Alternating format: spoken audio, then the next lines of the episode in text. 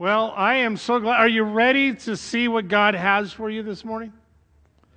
You know, we can show up to church and just go, okay, we're in church, and okay, we're done with church. And by the way, where are you guys going for lunch? Well, God has something for you and me today. And I just want us to be open to that. So let me ask you start out this way. Have you ever had to buy a gift for a person who has everything? Anybody? Oh, by the way, when I preach, it's a participatory situation. The more you participate, the faster I preach. Oh, I knew I'd get a couple. Yes, God bless you. See you after church. Anyway, um, you have this person that has everything, and you got to come up with a gift, birthday or Christmas or whatever it might be. And I was just thinking about that. Uh, I have 12 grandchildren. We have 12 grandchildren. It's hard to keep track of all the birthdays. Um, Myrna does that for us. But it's like, okay, this year, what are we getting? Well, we did this last year, we did this last year. What, what should we do? And then I got to thinking about um, my Heavenly Father. We learned last week from Pastor that God owns it all. Amen? In fact, I think it'd really be good for us if we just all take our wallets and just put them on the altar this morning. Just teasing. I'm overstepping my bounds way too much. But anyway, the, the thing is, is God has it all. God has everything. He's the creator, right? Of the whole place. And uh, what's that scripture? He owns the cattle on a thousand hills and he owns the hills too. So, what do you give God? As I was thinking about it, I don't know if you'll agree with me, but as I thought about it, the thing that I could give God, the thing that I can give God, is my total surrendered life to Him. My total surrendered heart. In fact, that's what discipleship is.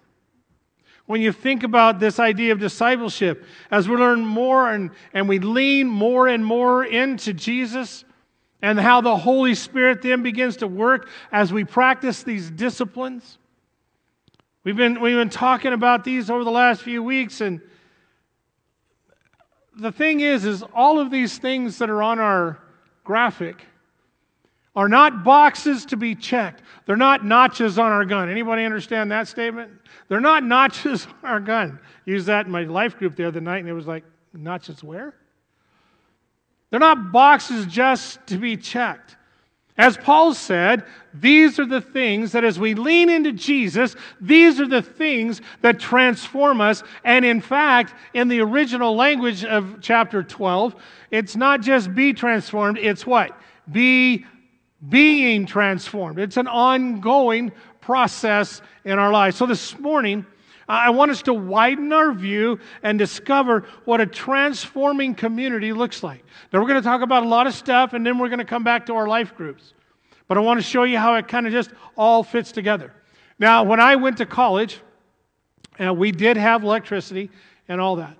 When I went to college, we had a professor, or and our chaplain was Dr. Reuben Welch. Incredible man of God. He taught for a whole year on the book of Hebrews. Wouldn't that be something if our pastor said for 2023 he's going to preach on Hebrews the whole year?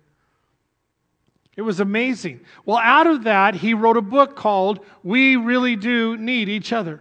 And when we talk about our life groups, we talk about community, that's what we're talking about. That's what we're focusing on. The, the need we have one for another. In fact, turn to the person next to you, and I am watching. Turn to the person next to you and just say, I need you. Okay, now ready? Here we go. Now turn to him and say, You need me.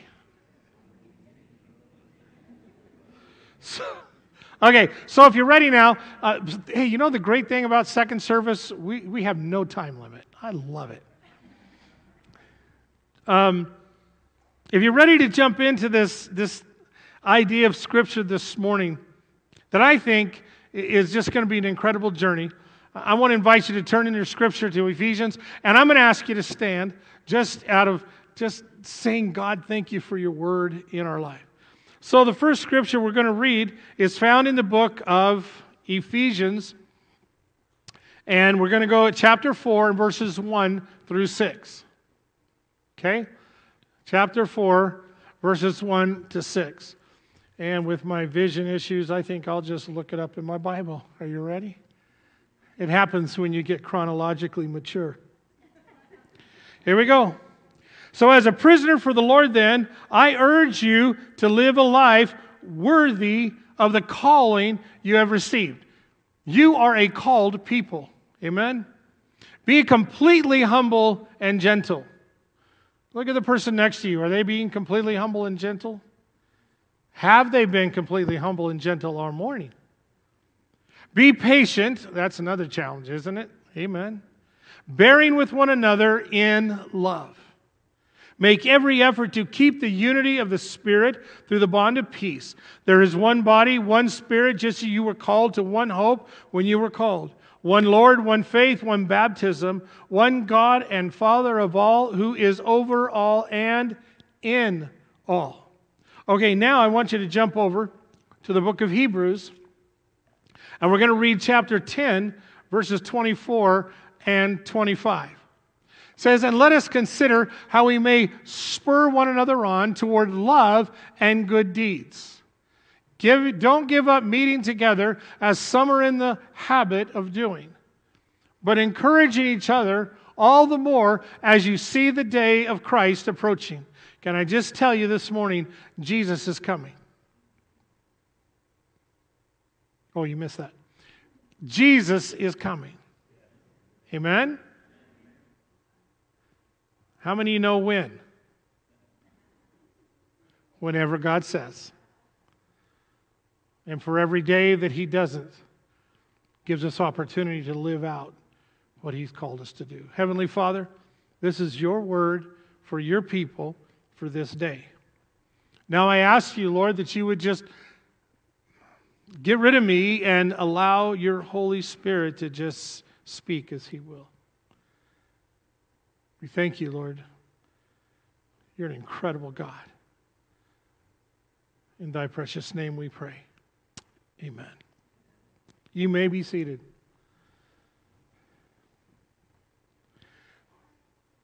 When we think about um, how the early church did church together there in the book of Acts, there's, a, there's kind of this theme that kind of goes all the way through Acts and then overflows into the uh, Apostle Paul's writings to the church. Let me give you just some quick highlights. Don't try to look it up. It'll be like one of those Bible drills so you can get there first. Acts 2:46 says so continuing daily with one accord in the temple and the what breaking of bread from house to house. All right? Anybody here ever done a progressive dinner? They already had us beat. They were doing it. Acts 12 12. So when he had finished and considered this, he came to the house of Mary, the mother of John, whose surname was Mark, where many were gathered together praying. And then in Acts 27 8, Paul kept on until midnight. Paul preached till midnight. That's a long time. It says there were many lamps in the upstairs room where they were meeting. And then in Paul's writings, let me just share two quick ones with you. Romans 16 5. Likewise, he says, Greet the church that is in their house. 1 Corinthians 16 9. Aquila and Priscilla greet you heartily in the Lord, with the church that is in their house. So you get this idea. We, we get this idea. The early church was all about doing life together. The conviction about uh, uh, life groups, if you will, at least for us as a church and, and for me as, as a pastor for many years. This whole conviction about small groups, life groups, call them what you want, is this belief that as followers of Christ, are you ready? We cannot grow to the potential that God has for us without community, without my Christian community. We need more than just simple classroom experiences. In fact, if you come to Nexus, oh, by the way, Nexus, how many of you have heard the word Nexus? How many use Nexus to shampoo your hair? We don't shampoo in our group. Nexus in the original language means connection. That's what we try to do. But if you come to our group on Wednesday nights and we're talking about Scripture, sometimes I ask a question and I ask a response, and we'll sit there for a few minutes of silence.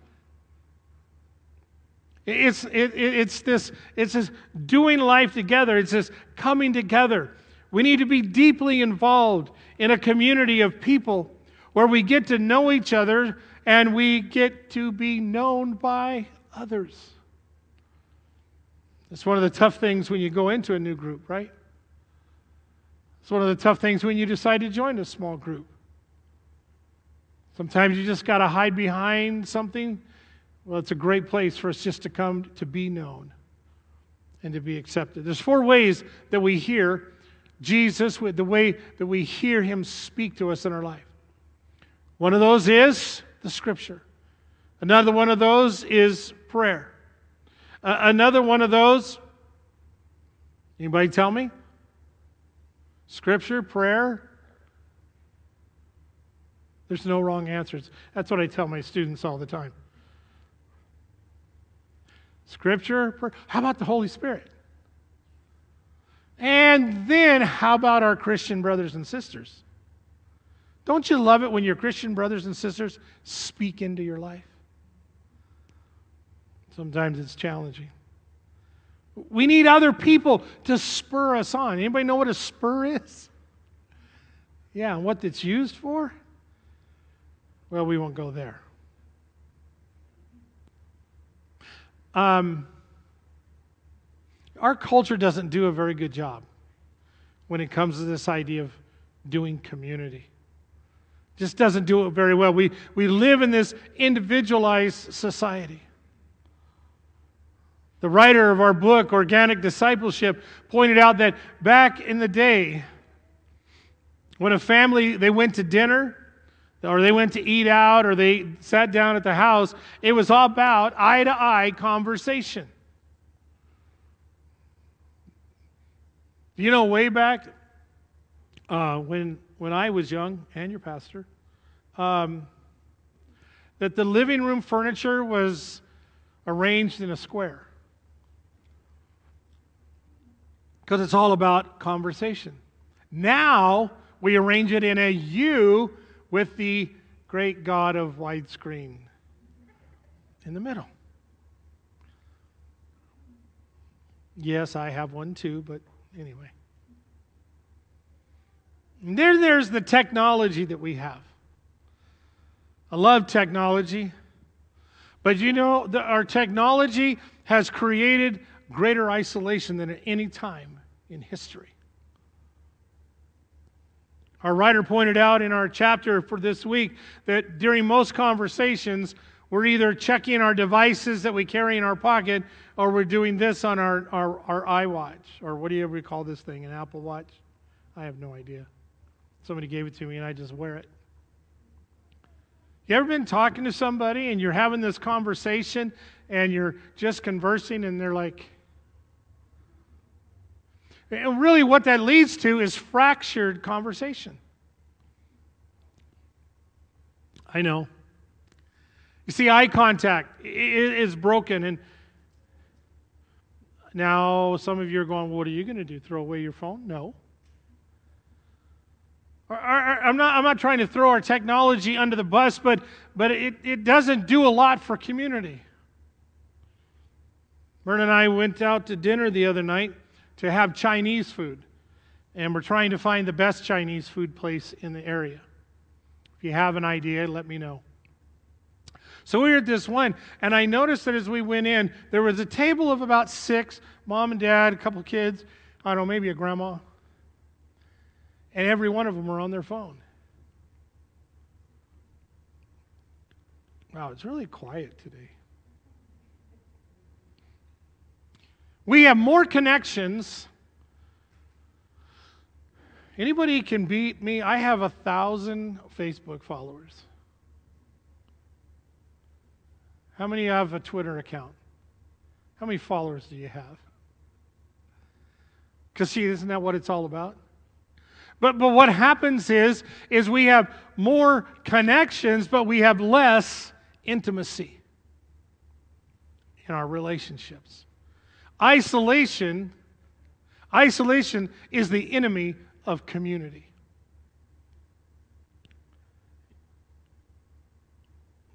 This, this technical culture, this culture we live in, it screams for our attention. But it just leads to loneliness. And that's even when we're not alone. Here's what I know about the enemy of our soul Satan knows how real Christian, Christ centered community will change the world, and so he hates consistent, life giving community. He can't stand healthy churches, loving small groups. He wants to do everything he can to keep us from growing strong, supportive, and caring of one another. And I just have to say this morning, in a group this size, it's very difficult for us to do that right here. Amen? Small groups gives us that context, if you will. I'm sure that you would agree with me this morning that the world is relationally fractured. And it's resulting in every kind of breakdown you can imagine. And so this morning, I want us to look a little bit at this idea of community and how that ties in to life groups, small groups as, as we know them. Do you know that in our human uh, existence, community is in our DNA? We're created by God to live in relationship with Him and with one another. Turn to the person on the other side of you and say, I like you. Well, did you, did you mean it? So we go back to the beginning of creation. We find that we're made what? In the image of God. The triune God. This means that as humans, we're made in the image of a God who is a we and not a me. You ever thought about that? God is a we, not a me. You notice in Genesis chapter 1, verse 26. God said, What? Can we say it together? Let us make man in our image. Interesting. God's, uh, this is not a word, teachers. God's threeness has huge importance for what it means for me to be a human. Since we're made in the image of God who exists in community himself, as humans, we have community, if you will, hardwired into us. We're created for community, folks. When we ignore relationships, we're cutting against, if you will, the grain of our God image. We can't isolate ourselves without becoming deeply broken and lonely. Because you see, God told Adam something at creation as well. He created everything, He created Adam. And He said, He turned to His threeness and He said, What? It is not good for what? Man to be alone. Can I, can I just tell you, we use that in marriage ceremonies all the time. But it's not just marriage, folks. It's not good for us to be alone. And my fear is, is that even when I'm in a crowd, I'm alone because I'm not experiencing that community, if you will. Well, nobody likes to be alone. We're built to know and be known because we're made in His image. And you got that down yet? Just want to make sure. And if we're created in God's image, and God is a, if you will, God of community, then if we're truly being disciples of Jesus Christ, we will be people of community. It's not a choice. All throughout Scripture, we get this idea that we is greater than me. God can accomplish and will accomplish more for His glory through His people together than when we're disconnected. There isn't anyone can say, I'm not needed. I, I hear that from people. I, I'm not needed. I'm not gifted. I'm not like so and so. There isn't anybody in this sanctuary this morning who is not needed in the kingdom of God. And there's nobody that can look at somebody else and say, You're not needed. Again, it was Paul who said in 1 Corinthians, you know, if, if one part suffer, what happens? We all suffer. If one part is honored, then we all rejoice together. When Jesus was asked the most important commandment, what did he say? That was a question. What did he say? Say it out loud. Say it again. That's the right answer. Love God and put up with everybody else. No. Love God and love others. And then he said, on those two commands hangs everything else. Are you getting it? Relationship, community. Well, God's plan for healing the brokenness that I just shared in the community is what? In, in, the, in the world around us is the church. The God of the Bible is a community forming God. God never brings, and this is something that I saw all through ministry, God never brings someone to himself without also at the same time bringing them into a relationship with someone else. Why? Because that's the image of God. Well, in the New Testament, uh, the church is described, the, the body of Christ is described in some incredible metaphors. Uh, one of those is living stones.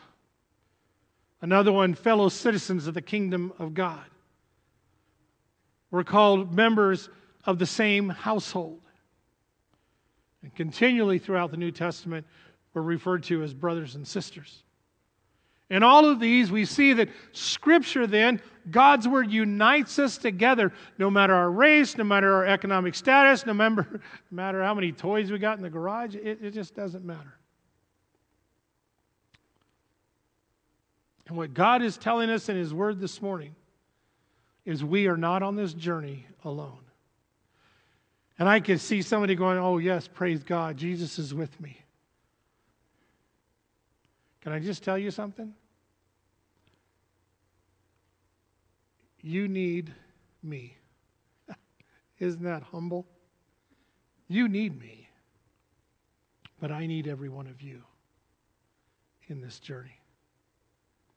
Well, there's this idea of we're born into community or we're created in the image of God, who is a community style God. But then there's the individualized Christian.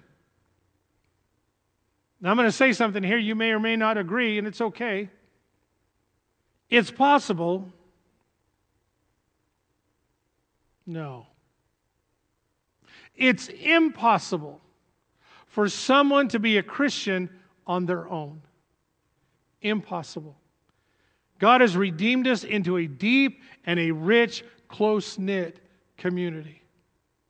And while there's many who view the Christian life as highly personal and private spiritual growth, the Bible reveals that, that growth is impossible outside of community. I, I was speaking with Pastor Chad just the other just the other service just before we began. And have you ever noticed that a lot of songs we sing talk about me, talk about I? Did you notice he changed the words in the last song? Interesting. You see, you won't. Have you ever heard the Lord is my personal Savior? You won't find that in Scripture. Even a quick reading in the New Testament shows how deeply communal the Christian life really is. Most of the, the yous, Y O U apostrophe, yes, most of the yous in the New Testament are in the plural form. Almost all the commands that are given to Christians can only be carried out in Christian community. So let's, let's just look at these one another's really quick. So we're to love one another, we're to bear one another's burdens, we're to forgive one another. Here's a good one. We're to confess our sins to one another. Anybody confess your sins one to another this week? Don't raise your hand. That's a rhetorical question. And he says, Speak the truth to one another in love. And the list goes on. So a question arises in my mind how can we obey God's, if you will, one another commands if we're not deeply engaged in community and with one another? Not only is community assumed in the New Testament, but all of the New Testament authors, uh, in different ways, command believers to come together in community. We read earlier out of the book of Hebrews where it says, What? Forsake not the assembling of yourselves together. What does that mean, folks? What it means is we better get together. What it means is it's not optional for us as followers of Christ to not be people in community. Well, Christians ought to be getting together often to spur one another on to love and good works.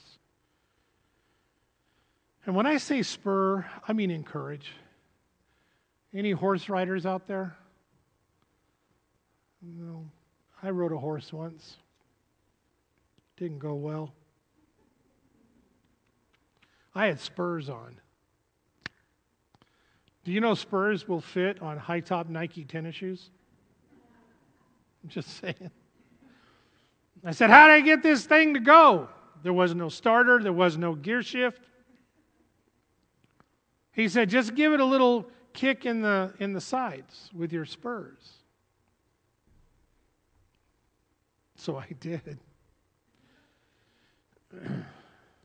And then the person leading the group had to ride to catch up with me. I spurred that horse. And I know there's some that if you feel I really need to spur them, but what we're talking about is encouragement, no matter who they are. Because why? Leads me to my next observation love requires community. The only way we can know that we love one another is if we actually know somebody. You can't love somebody you don't know. You don't have that, that intimate contact with. Jesus said the most defining mark of Christian love is that you actually love your enemies. It's one of those scriptures I wish they would have left out, but but what was the power of the early church? And here's what just blows my mind. And we won't get it in the context of where we live, but in the context of that day, do you realize that the Jews and the Gentiles, they hated each other? But it was the Jews and the Gentiles that through Jesus Christ came together and were referred to as brothers and sisters. Well, love requires community. How do I know if I love others? I need to get to know the real other of you and who you are. I, I, I believe that community is the only place where the agape love of Christ is, is really revealed. Well, the other thing that comes to my mind, observation, is that uh, this idea of mission requires community. While each Christian, we're called, right? Because it is the great co-mission. We're all called. We're all on a mission. But the Christian community as a whole just offers this powerful collective witness to our world. The church community is called to be an alternative, folks, in the middle of this ungodly world. As we treat one another with love and with grace, we forgive one another, we bear one another's burdens. Man, that shows the world that there's a different way to live. But if I'm going to be able to be that light, I need you. Although it is probably possible on some level to live out these values individually, God's plan for mission was always his people collectively. Love for the stranger, the, the down and out, the outcast, the care for our enemies, our unity around the gospel becomes an illustration of the kingdom of God. And if there's one thing the world desperately needs to see, is the kingdom of God that has come. The kingdom of God is here and is yet to come. We understand that. But we are the kingdom that is now. And our world needs to see that in and through us. When we love like this, man, wouldn't it be great for someone to say what they said about the early church in Acts? In Acts 2:47, they said they enjoyed the favor of all people. That included not just the brothers and sisters, but the whole community. Well, another observation in my mind is God's Word is the foundation of community. The Word is the only foundation for community. It tells us that we are all the same. All of us. When it comes to God, none of us are more acceptable. Sometimes in our in our mind and in our heart, we look at somebody, we look at a pastor, or we look at some saint in the church, and we say, Oh man, God really loves them. And can I just tell you, God doesn't love them any more than He loves you. We're, we're, we're not more acceptable than the other. All of us come to God as what? Sinners saved by His amazing grace. Because the foot of the cross, the ground is all level. Old saying. The gospel tells us that our identity is not found in what we accomplish, but in what Christ has accomplished for us. Our acceptance before God and before others is based on God's work, not mine. This creates a community of people, a community of people that, that humbly accept one another. We can unite around our common acceptance before God, rooted in His grace. So, kind of bringing our time to a close this morning. You know, I always liked it. My dad was a pastor for 38 years, and I had to go to church every Sunday and sit in the second row. I loved it when dad said, and in closing. Most powerful words of a sermon. And in closing, can I, can I just take a little personal time here and, and just share a little bit with you about what I've discovered, what Myrna and I have discovered about life groups here at Bentonville Community? There's only four things. Number one, I love it because our life groups do life together, as we spoke of earlier. Life group, it's an extended family. Um,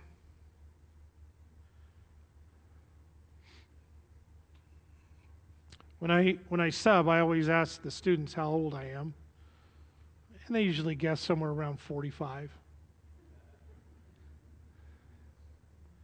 Yes, sir. And they are so off. Myrna and I grew up, spent our whole life, me 63 years. You'll have to ask her how many years she spent. No, I'm 64 now, huh? Thank you, babe.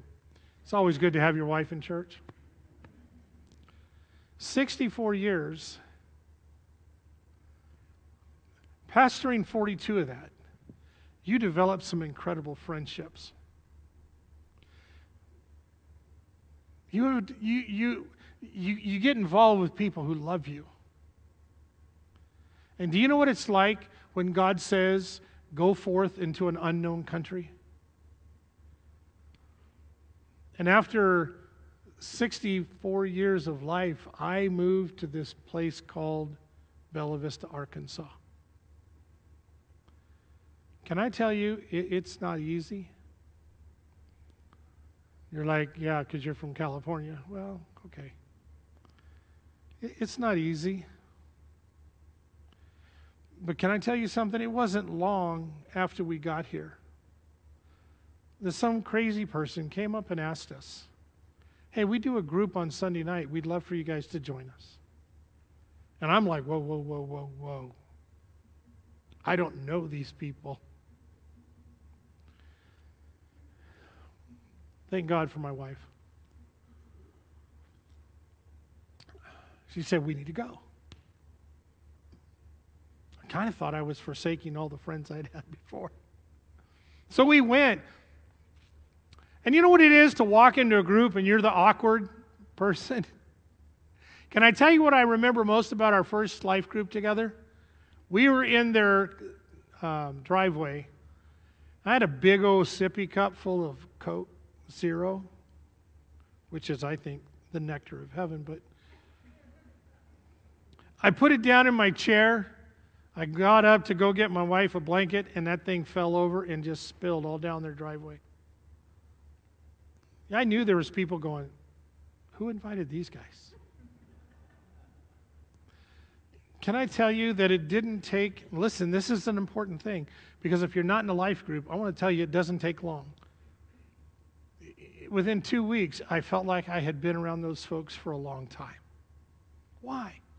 Because we share things that are in common Christ, His Word, love, care. And it wasn't long before Myrna and I, I could actually share with that group the, the, the kind of um, depression I was going through making this huge change. Because now I come to church, I have to sit and listen. My wife says, That's good for you, honey. And so, what I'm saying is, our, our life groups, uh, they, they do life together. It's like this, it's like this extended family. It, it just, it's a group. Oh man, they had some great meals. They eat together, they, they, they play together, they have fun together. We, we used to just pick on Tim all the time. And I, I really miss that, Tim. We just had a great time. We celebrated important things that were happening in people's lives. And, and then when someone had a burden, we were able to pray together. And I'll talk about that in just a minute. Because, man, we just doing journey, life's up and downs, whatever comes. Well, well, the second thing that, that I noticed about the life groups here is, and the ones we've been a part of, because you know what? If we just do life together and we don't um, go beyond that. It's just a social club. But the cool thing is, is that we, we study Scripture together. We get into God's Word. Folks, listen, you want to grow, you get into God's Word. That's what the Scripture tells us. They got into God's Word all the time. We gathered around that.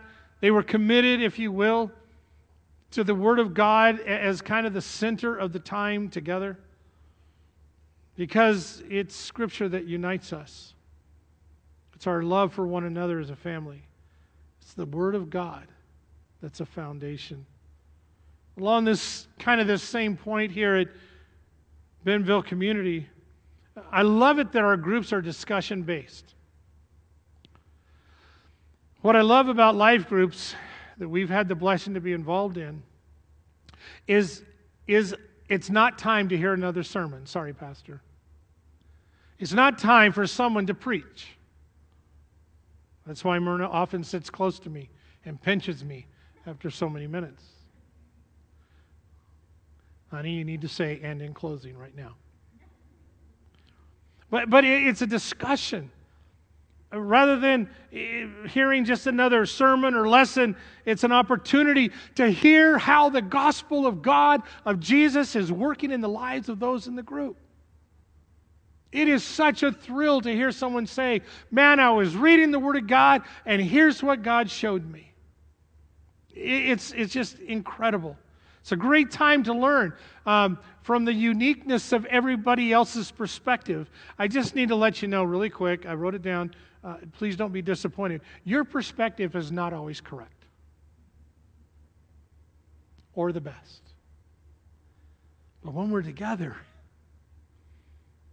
we, we can ask hard questions. We can ask honest questions. We can, we can share our struggles as a group. It's also a time to challenge one another. To challenge one another in the different contexts that we live and, and we witness and work out this thing that God calls as our mission. Well, the other thing I, I really like this one is that our, our small group, our Connect group, and I'm sure it's true of all the others, we pray and encourage one another. In a church this size, our, our, pastors, there's no way that our pastors can meet all the needs of the congregation. We have some Superman type pastors, but they just can't cut it like that. We, we, it's inevitably that there'll be somebody that's discouraged or, or, or, or uh, maybe on a weekly basis. I, I don't know. There might be a physical need that they're not aware of, and, and, and, and there's a prayer need that goes unmet. One of the most humbling things as, I, as a pastor that I ever experienced is I went to a hospital. You know, pastors are supposed to come to the hospital.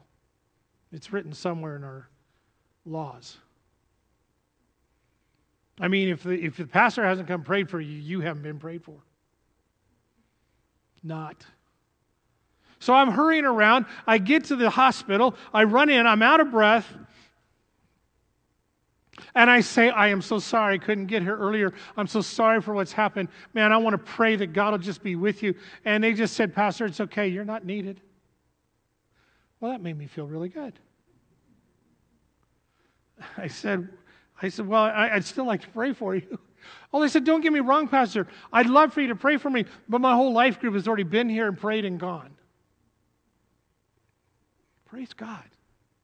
I love it that, that our life groups believe in this thing called prayer. I love it when we pray and we pray and share our needs back and forth.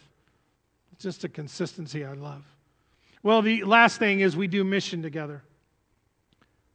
As life groups, we're committed to being on mission in the surrounding areas that God has given us to minister. A sure way for a group or a church to lose momentum is when we no longer look outside of ourselves. God designed his people to be on mission together in the world.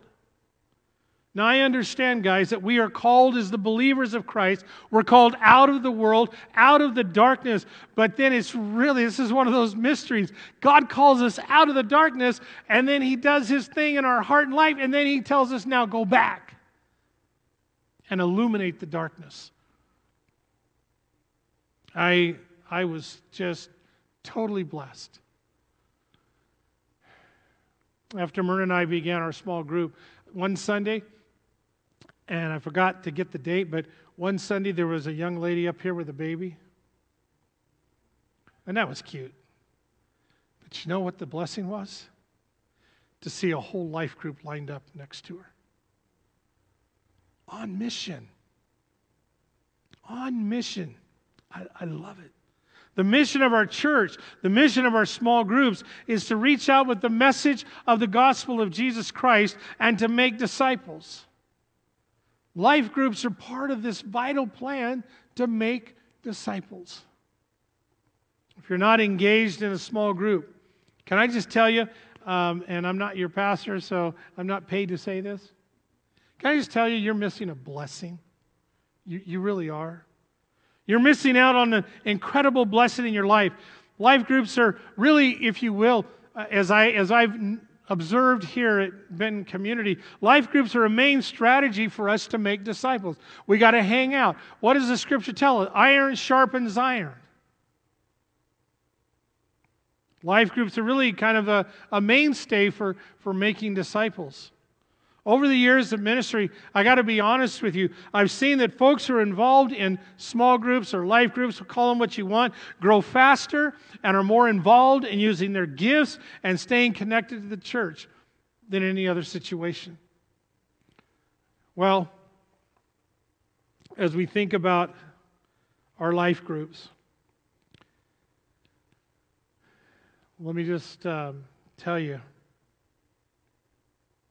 I want to challenge us this morning. I want to challenge everybody in here. to give yourself to what I believe Scripture shows us is the most effective avenue of making disciples who make disciples. You say, Well, Pastor, that's not my gift. Oh, yes, it is. Jesus called all of us to go into the world and make disciples. And as I look at it, small groups, life groups, they're biblical, they're simple, they're reproducible, they're cross cultural, and they're cross generational. I love it. I was talking with Pastor this week, and one of the thoughts, and you've probably heard it, but I think his prayer, my prayer, and the prayer of those that are, are leading our small group ministry. We, we just don't want to be a church that has small groups. We need to be a church that is small groups, of small groups. So, as you leave today, right outside those doors to my left and your right, there's this little stand with a QR code. And all you have to do is scan it with your phone. And I want to encourage you to do that. If you scan it with your phone, it's not like, okay, you will report to such and such a group. But, but scan it. Look at the different life groups that the church has to offer. Just today, take that first step in becoming a, a more uh, intentional, growing disciple of Christ. To be part of a spiritual community where you'll be loved, you'll be prayed for, you'll be encouraged, and you'll discover God's Word, and you'll be on mission with Jesus. Here's something that uh, I want to leave with you. Being a disciple who makes disciples is not an option. It's what Jesus has called us to. Life groups, it's the best way to be engaged. My prayer is God will bless you, and my hope is that you'll just consider. Remember, we can't, we can't go out there alone. Guess why? We really do need each other.